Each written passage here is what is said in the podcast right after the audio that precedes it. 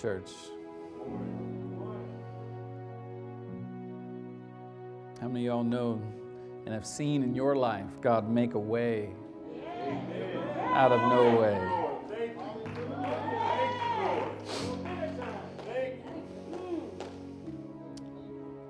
I love that song because it's so true.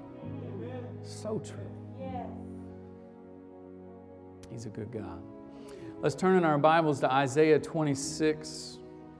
Isaiah 26. If you have a Bible or you need um, to use your phone or tablet, whatever you got, Isaiah 26 is where we're going to be this morning. If you're new around here, we want to welcome you again. We're glad you could be our guest today at Strong Tower.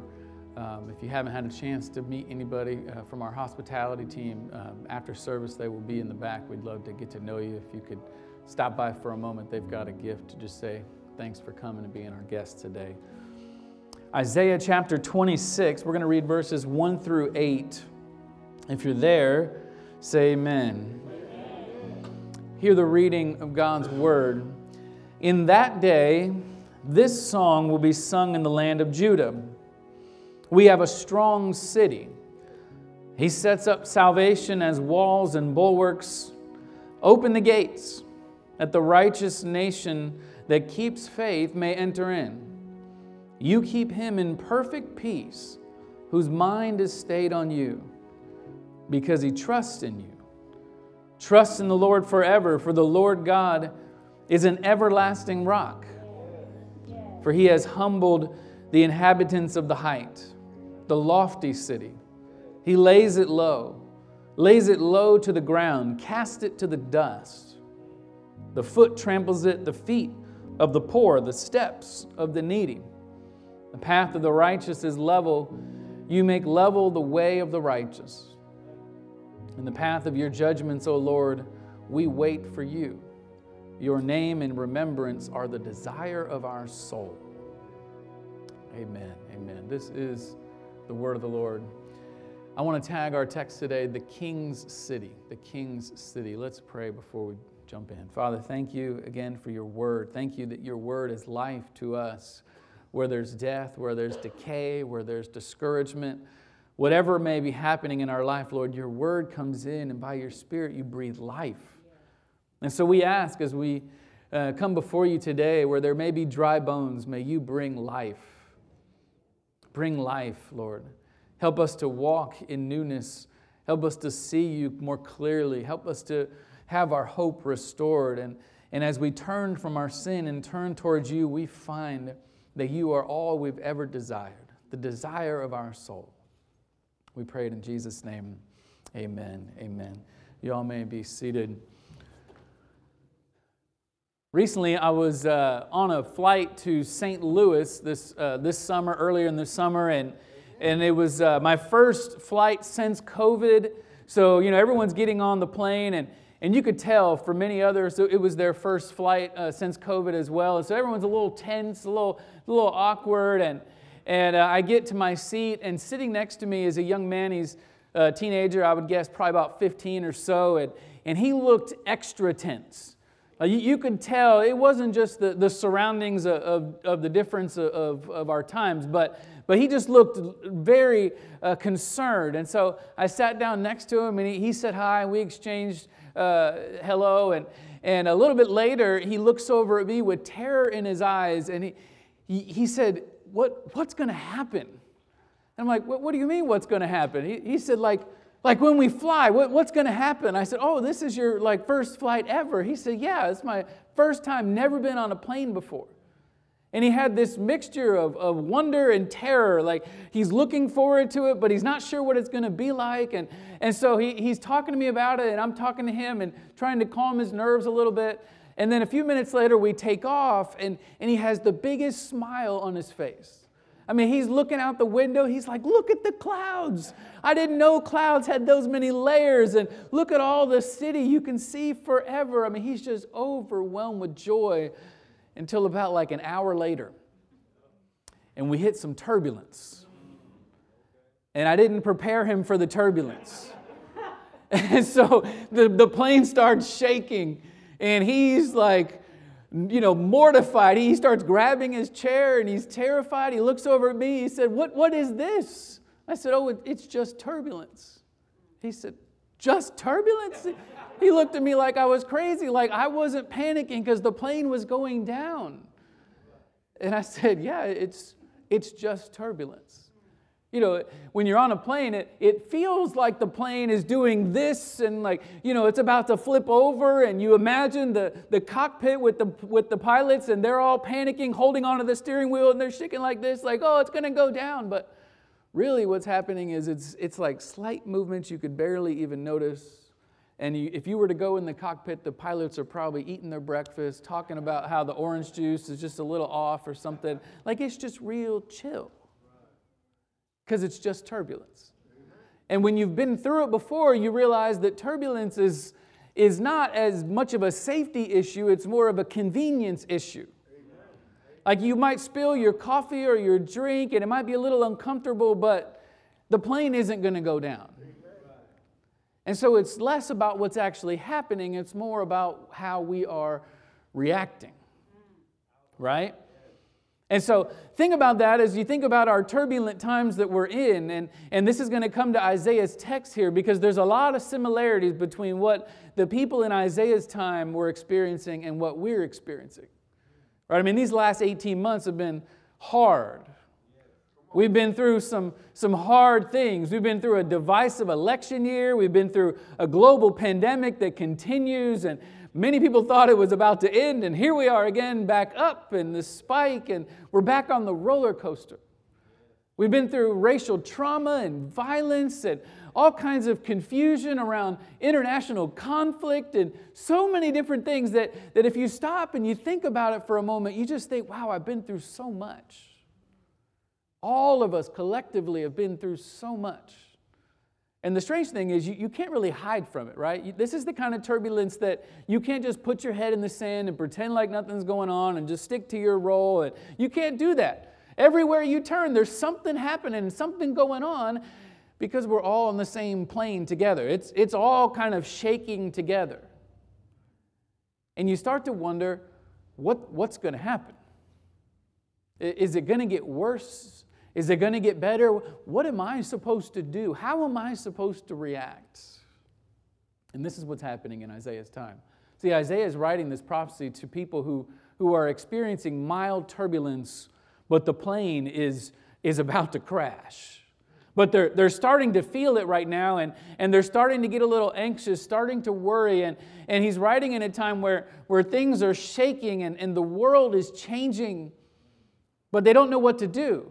They don't know how to respond. And so Isaiah, this prophet, he, he looks into the future. God gives him this vision where he sees not only the bad things that are coming, the judgment, like we talked about a few weeks ago, but, but the thing beyond the judgment, which is the restoration.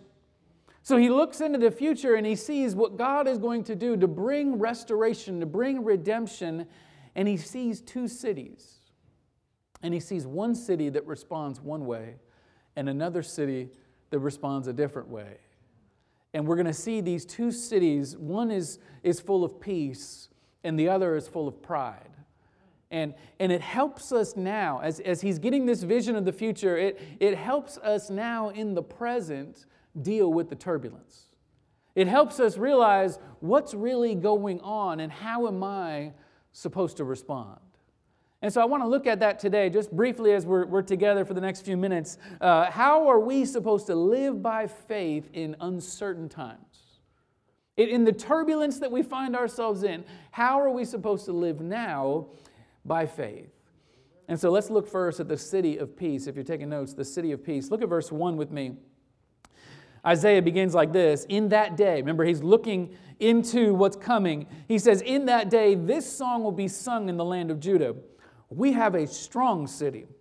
He sets up salvation as walls and bulwarks. Open the gates that the righteous nation that keeps faith may enter in. You keep him in perfect peace, whose mind is stayed on you because he trusts in you. Trust in the Lord forever, for the Lord God is an everlasting rock. I love that. Isaiah sees this, this city that's resounding with a song, that, that this song is coming out of a strong city. And, and he makes a very big point here. He's saying that it's strong not because of their own strength, not because of their own ability, but because what God has done to set up salvation to bring about their redemption. And he, he describes it like a city that's fortified. It's got walls and bulwarks, it's, it's completely secure around it. And it's not them, but it's God. And so remember, think about this. He's talking to people who are about to experience the destruction of their city. Their, their worst days are ahead of them. They, they don't fully understand how bad it's going to be. But, but he's saying, as you're about to experiencing that, and as you're already feeling a little bit of turbulence, Know that God is the one who brings security. Know that God is the one who, who brings about what he describes here as perfect peace. I love that. It, this is one of the most famous phrases in Isaiah's uh, book. He, he's famous for this phrase, You keep me in perfect peace. But, but the word is actually in, in the Hebrew, it's shalom, shalom. It's, it's double peace. In other words, the English translation doesn't know how to communicate that, and so we just say it's perfect peace. It's, it's peace beyond description, peace beyond uh, words, and the best way we can describe it is just to say it's, it's double peace. That, that's all we can say is it's, it's more than we can describe, but who's it for? That's the question. Who's it for? He says it's not, it's not just for everybody. He says it's, it's actually for those who, whose mind is stayed on God. You hear that? Whose mind is stayed on what God is going to do as, as we're experiencing trouble. He is going to bring about redemption. And so I'm, I'm staying my mind, I'm fixing my focus on what is coming. I'm fixing my mind on the promise that God has made that He is going to make all things new, that He is going to restore the fortunes of His people. He is saying, I'm staying my mind on that. And the word mind there isn't just like this single thought, like, hey, I had a really good idea about God and it made me feel good. And, and then I moved on and I started thinking about some other things. It, it's more like a mindset. Like, like a worldview. Like I'm saying this, this is the way I look at life, that, that it's this conscious, continuous looking towards God. That's where peace comes from. See, peace focuses on the promises more than the problem. It, it focuses on God and what He has said more than the problem and what I'm feeling. Tom Amberry uh, was a guy who, who broke the world record, get this, for consecutive free throws made in 1993. Guess how many? 2,750 free throws in a row. Now, if you have ever tried to make free throws, you know the, the insanity of that number. 7,000 or, or 2,750 free throws in a row. And get this, he wasn't even a basketball player, he was a foot doctor. And get this, he was 71 when he made the record. 71 and it wasn't like he was in this like perfect setting with with all full concentration. He was in the middle of a high school gym with a volleyball team practicing on the other end. So there's balls running around there's people all over the place. The, the media showed up because he, he knew he was going to try for the record that day. So there's media and people walking around the gym. All this distraction and for 12 hours, that's how long it took him to make that many free throws. 12 hours straight, he made every single free throw. It's insane. Absolutely insane. 71. And this is what he said. He, he said, because they were asking him, how do, you, how do you do this? He said, I just stay in my routine of three bounces, focus, and shoot.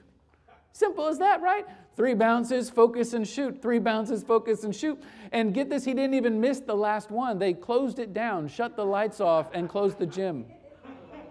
They said, It's time to go home. You've been here 12 hours.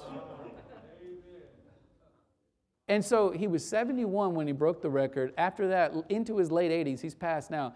He, uh, he continued to practice free throws for two hours a day, six days a week.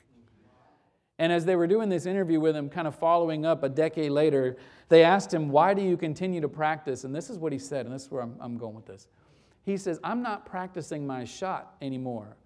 I have to practice my focus. At this point for me, it's not about form, it's all about focus. Did you hear that? At this point, it's, it's not about form for me, it's, it's all about focus because he knew, he knew that it was his focus that would keep his form in line. He knew that his focus is what keeps him engaged in the right things. And so he said, I need to have my focus on. Listen, here's what happens in our life. When, when we get our focus off, our focus will form us, it'll form us into something. And so we, we get our focus on all kinds of things. We get our focus on problems. We get our focus on the news. I mean, how many of us, the first thing you do when you wake up, you roll over in your bed, you grab your phone, and you get on social media? Don't raise your hand. First thing you do, you, you open up Instagram or Twitter and you're trying to get the daily download right from the start so you can get your little shot of, of, of social media in your arm and get you waking up. But, but you're, you're bringing in all these stories that, that are literally formed to craft, they are crafted to make you angry and afraid. And you ever notice that? You wake up and then all of a sudden you got a little anxiety and a little bit of anger and a little bit of self righteousness towards so and so who did this and this person who did that. And I can't believe this is happening. And now your whole day is set off in anger and fear. It's forming us. I mean, to be honest with you, most Christians in America today, in the technological world we live in, we are more formed by the news than by Jesus. It's the truth. We're, we're all susceptible to it because we give Jesus like two hours a week and then we give Facebook like 30. So some of y'all, you know, your phone counts that. Like, have you seen that where, where it'll count you? I mean, it's really bad. You, you get on there and you see how long you've spent on, on the internet, how long you've spent on Facebook, how long you've spent, and, and you're like, wow, where did all that time go? And then, and this is not to shame you, just to open your eyes a little bit. Then you realize, I've read my Bible like 30 minutes this week. And, and we realize like we're, we're being discipled by the culture. We're, we're being formed. Like th- those words are, are washing over us and, and forming our world, and it's taking our focus. And this is why Paul says in Romans 12, maybe the most difficult uh, command in Scripture today in the modern world do not be conformed to this world, but be transformed by the renewal of your mind.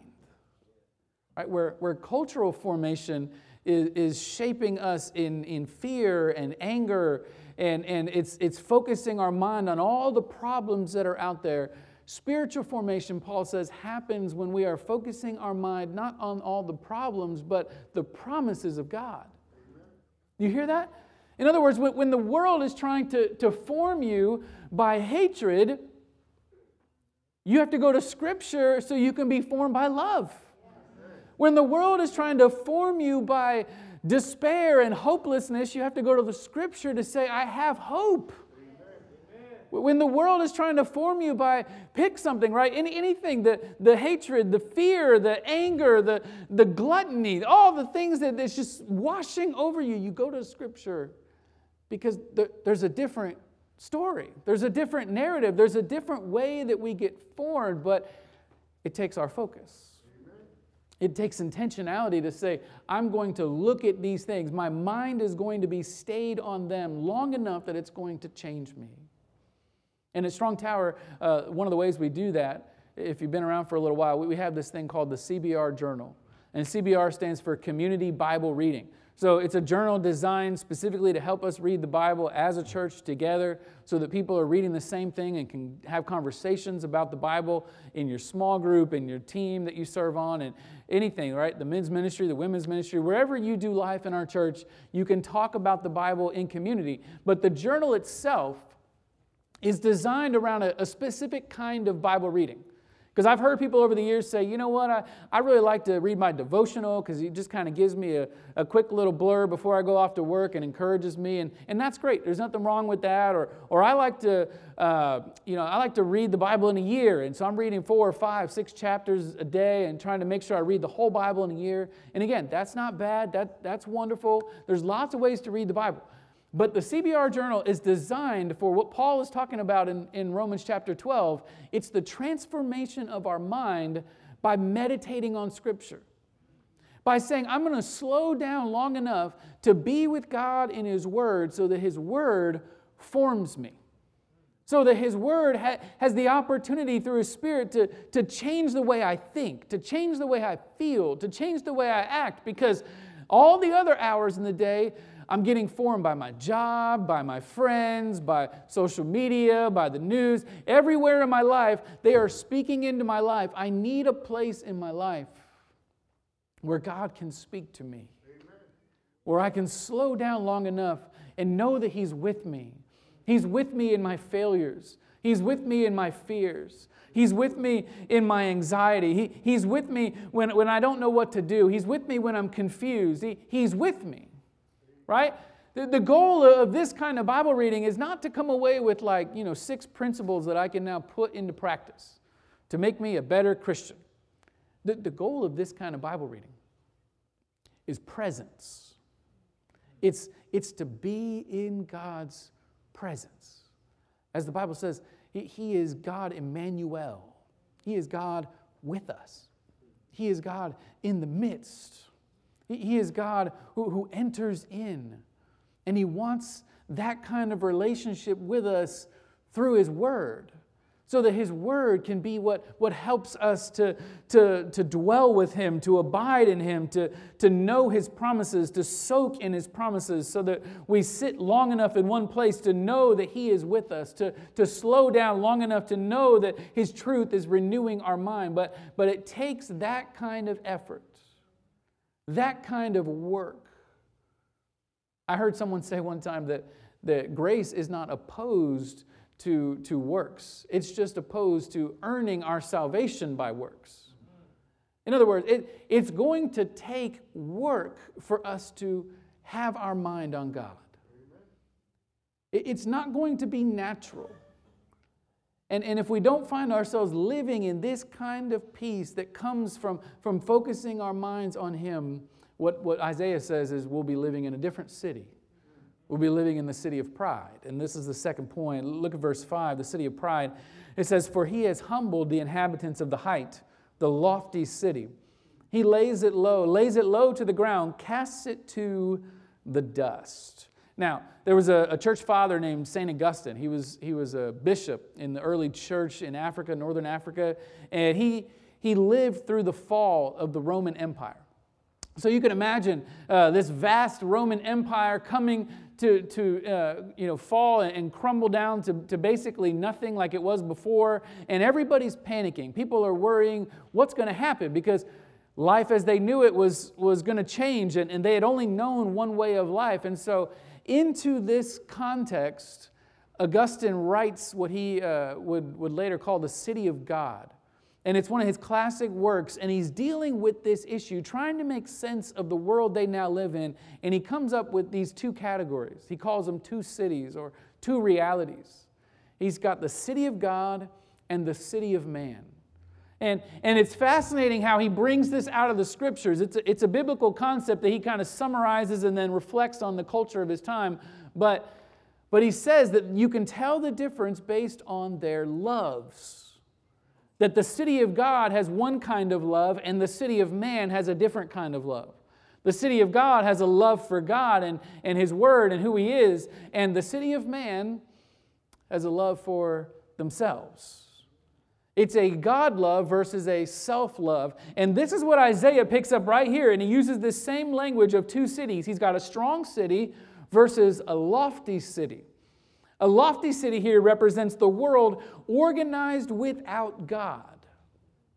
It's a world where uh, you have a different trust. The, the uh, strong city is trusting in the Lord for the salvation, but the lofty city is trusting in themselves and in fact, in Isaiah's uh, context here, in chapter 7 through 39, he's actually getting even more specific. It's not just that they're trusting in themselves, they're trusting in their ability to make allies with other nations.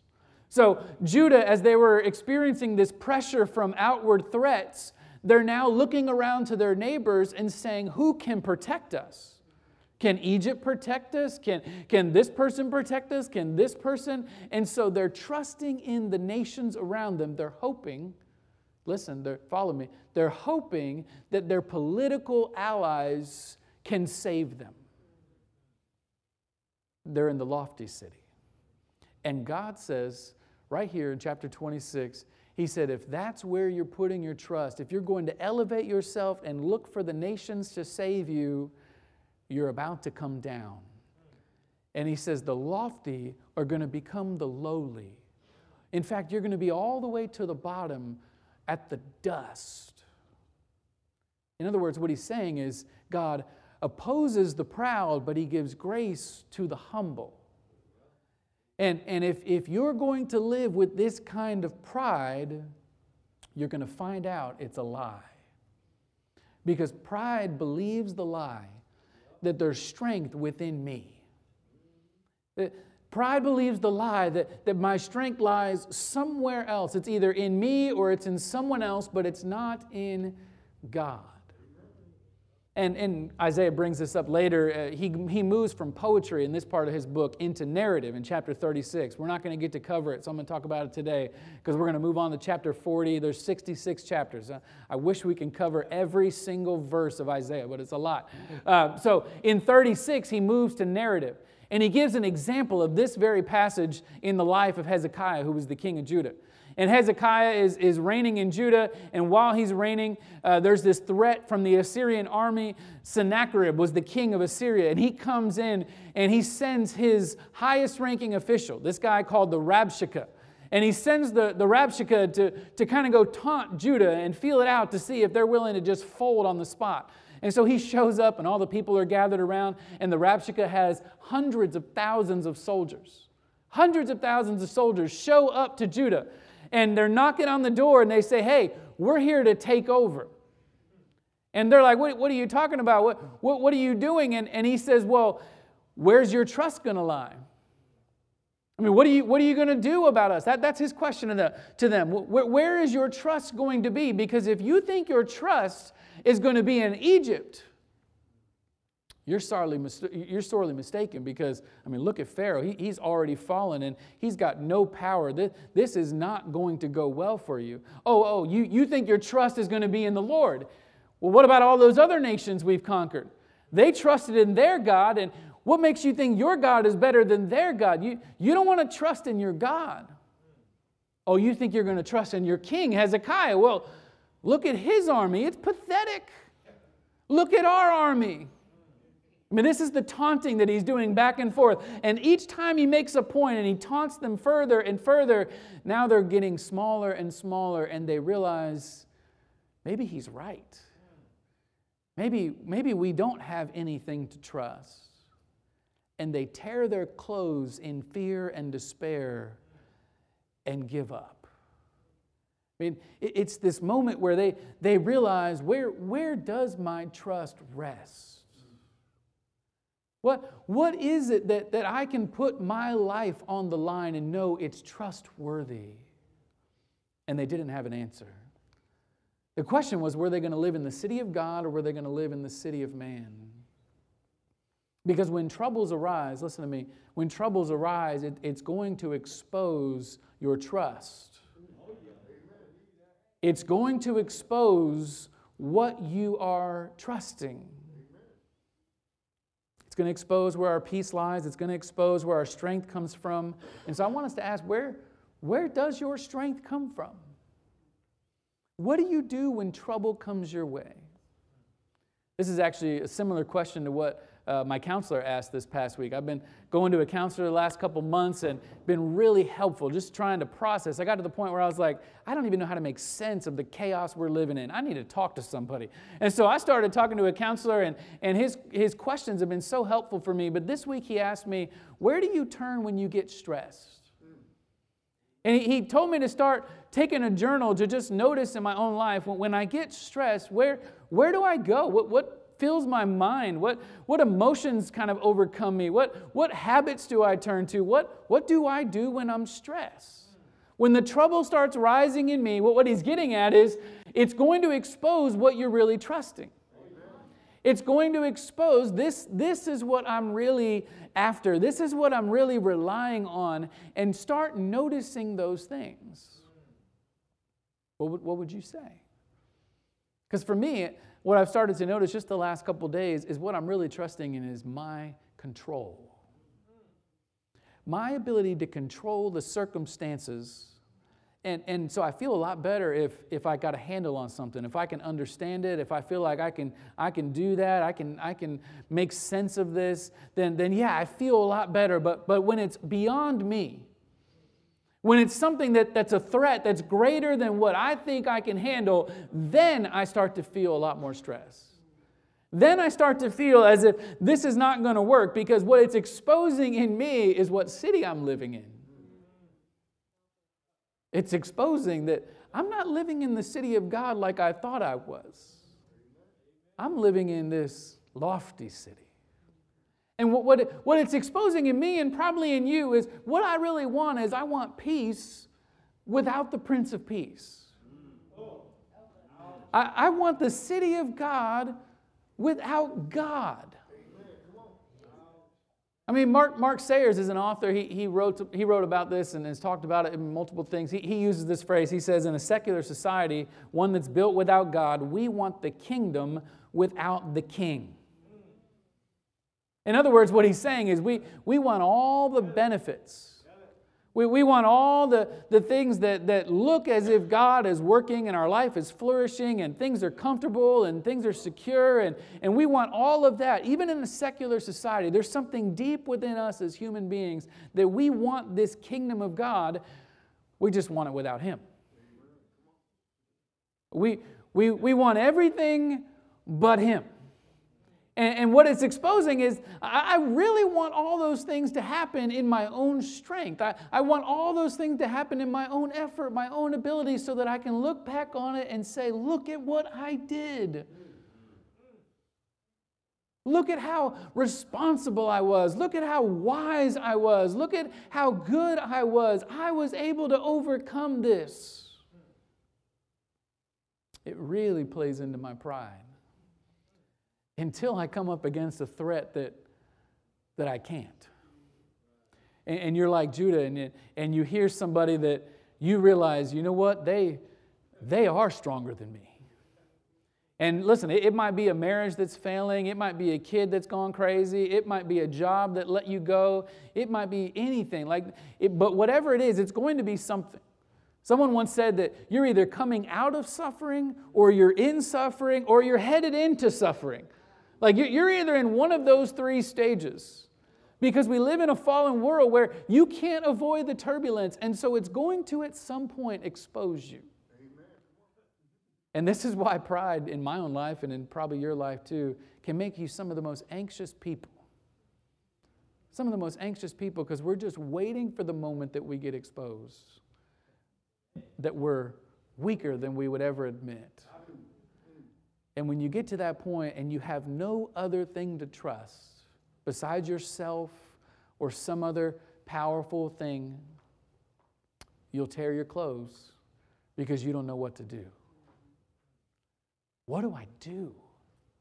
What do I do when everything I knew fell apart?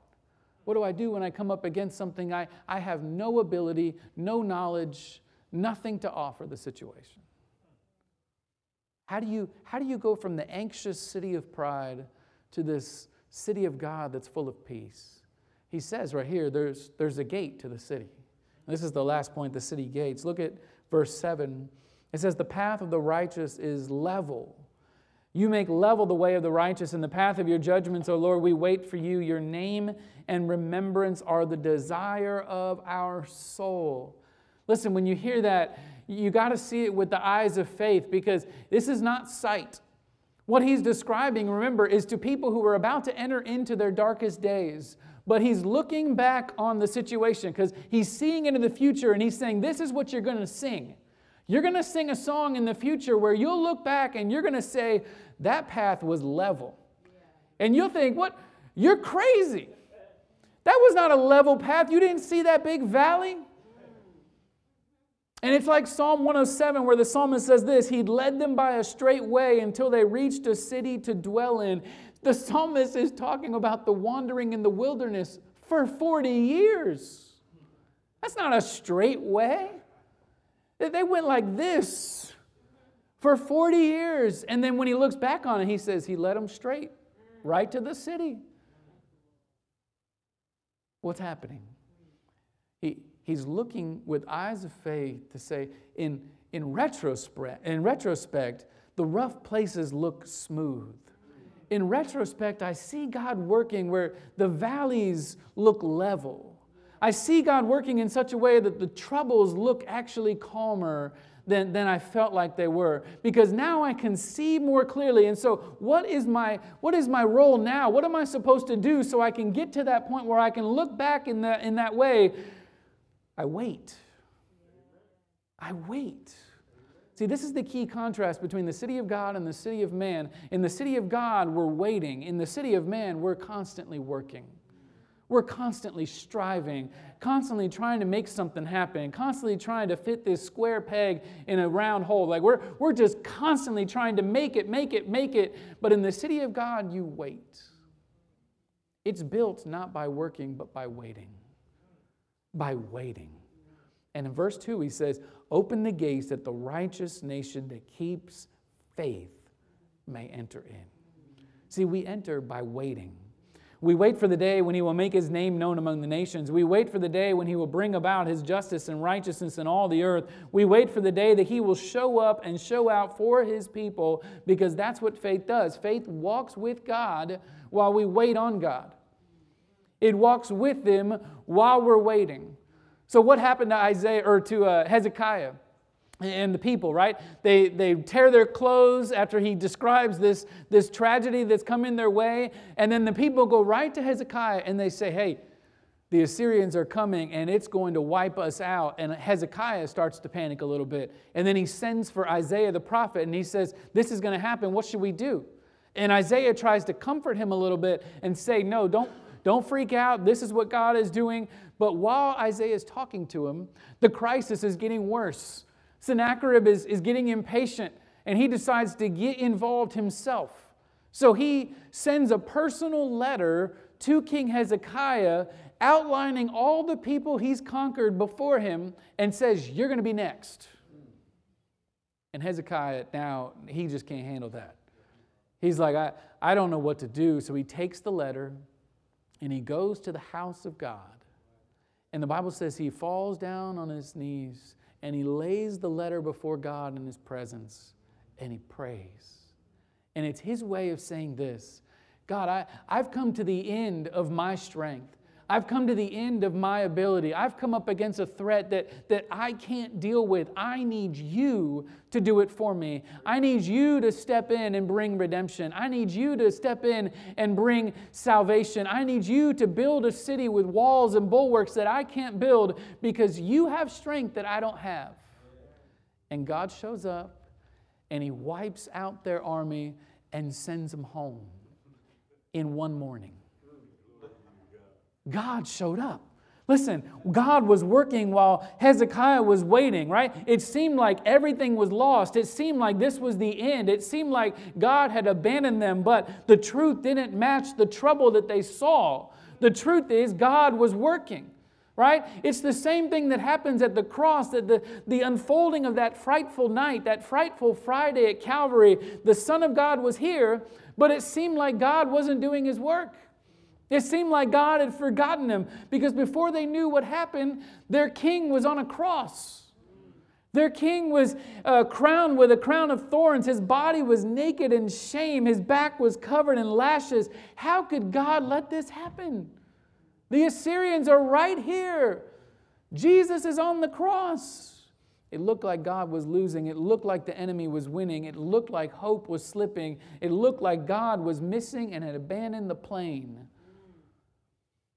But where was he? Mm. The truth is, God was working. While they were waiting, God was working in the strangest of ways.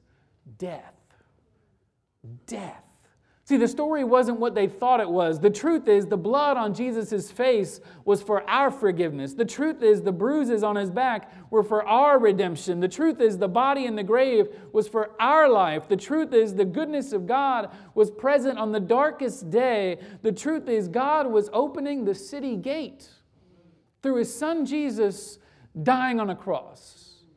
See, it's the work of Jesus that gives us this perfect peace. It's the work of Jesus that keeps our mind stayed on the promise. It's the work of Jesus that puts us on the level path. See, for us, the truth is Jesus is more than enough. He's more than enough for our anxiety. He's more than enough for our fears. He's more than enough for my pride, for my addiction, for my loneliness, for my emptiness, for my marriage, for my money, whatever it may be. Every trial, every doubt, every hurt, every sin, every disappointment, everything. Jesus is more than enough because He's the fullness of God. He's the fullness of God. He's the strength of God. He's the gate.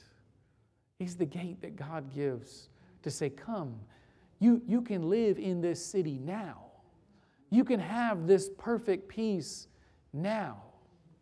And so, as we close, I, I just want to ask you which, which city are you living in? Are, are you living in the city of pride that leads to anxiety and fear and anger? Or are you living in this city of God that leads to peace and flourishing? Shalom, shalom. Are you living in that? Because God is saying if you find yourself in, in the city of pride and you're full of anxiety and you don't know how to handle this because you've trusted in yourself this whole time and now it's all crumbling, I've opened the gate for you. I've opened the gate, and the way you come in is trust. Trust in my son Jesus. Trust in what he's done. Trust in the work that He's accomplished, the salvation that He has set up, because it will bring you security that you can't build yourself. Because He's a God beyond our strength. He's a God who sees the threat that you're facing and He laughs because He knows no threat is greater than Him. You can trust Him. Will you come into His city today? Let's pray.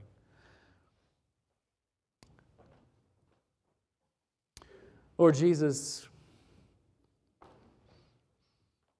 we can only imagine what it must have been like to be on that hill as you were hanging on the cross and all your disciples, all the followers, your own family members looking at you in absolute confusion, wondering, how could this happen? How could, how could God let this come about that, that the one who was supposed to save us is now dying in front of us? How, how could we get such a terrible situation that none of us can fix? None of us know what to do. None of us understand. And yet, the whole time, Lord, you were in charge. The whole time, you, you were not taken advantage of, but you said you laid down your life on your own accord. No one can take it from you. And so it was all according to plan. It was just a little turbulence. Even the cross, even the cross. As we look back and we see you accomplish your greatest work through the greatest suffering, through the greatest pain, through the greatest confusion, you have worked. And so, Lord, we ask that you would open our eyes to see that our mind might be full of that. That as we come against trials and tribulations, we come against confusing times.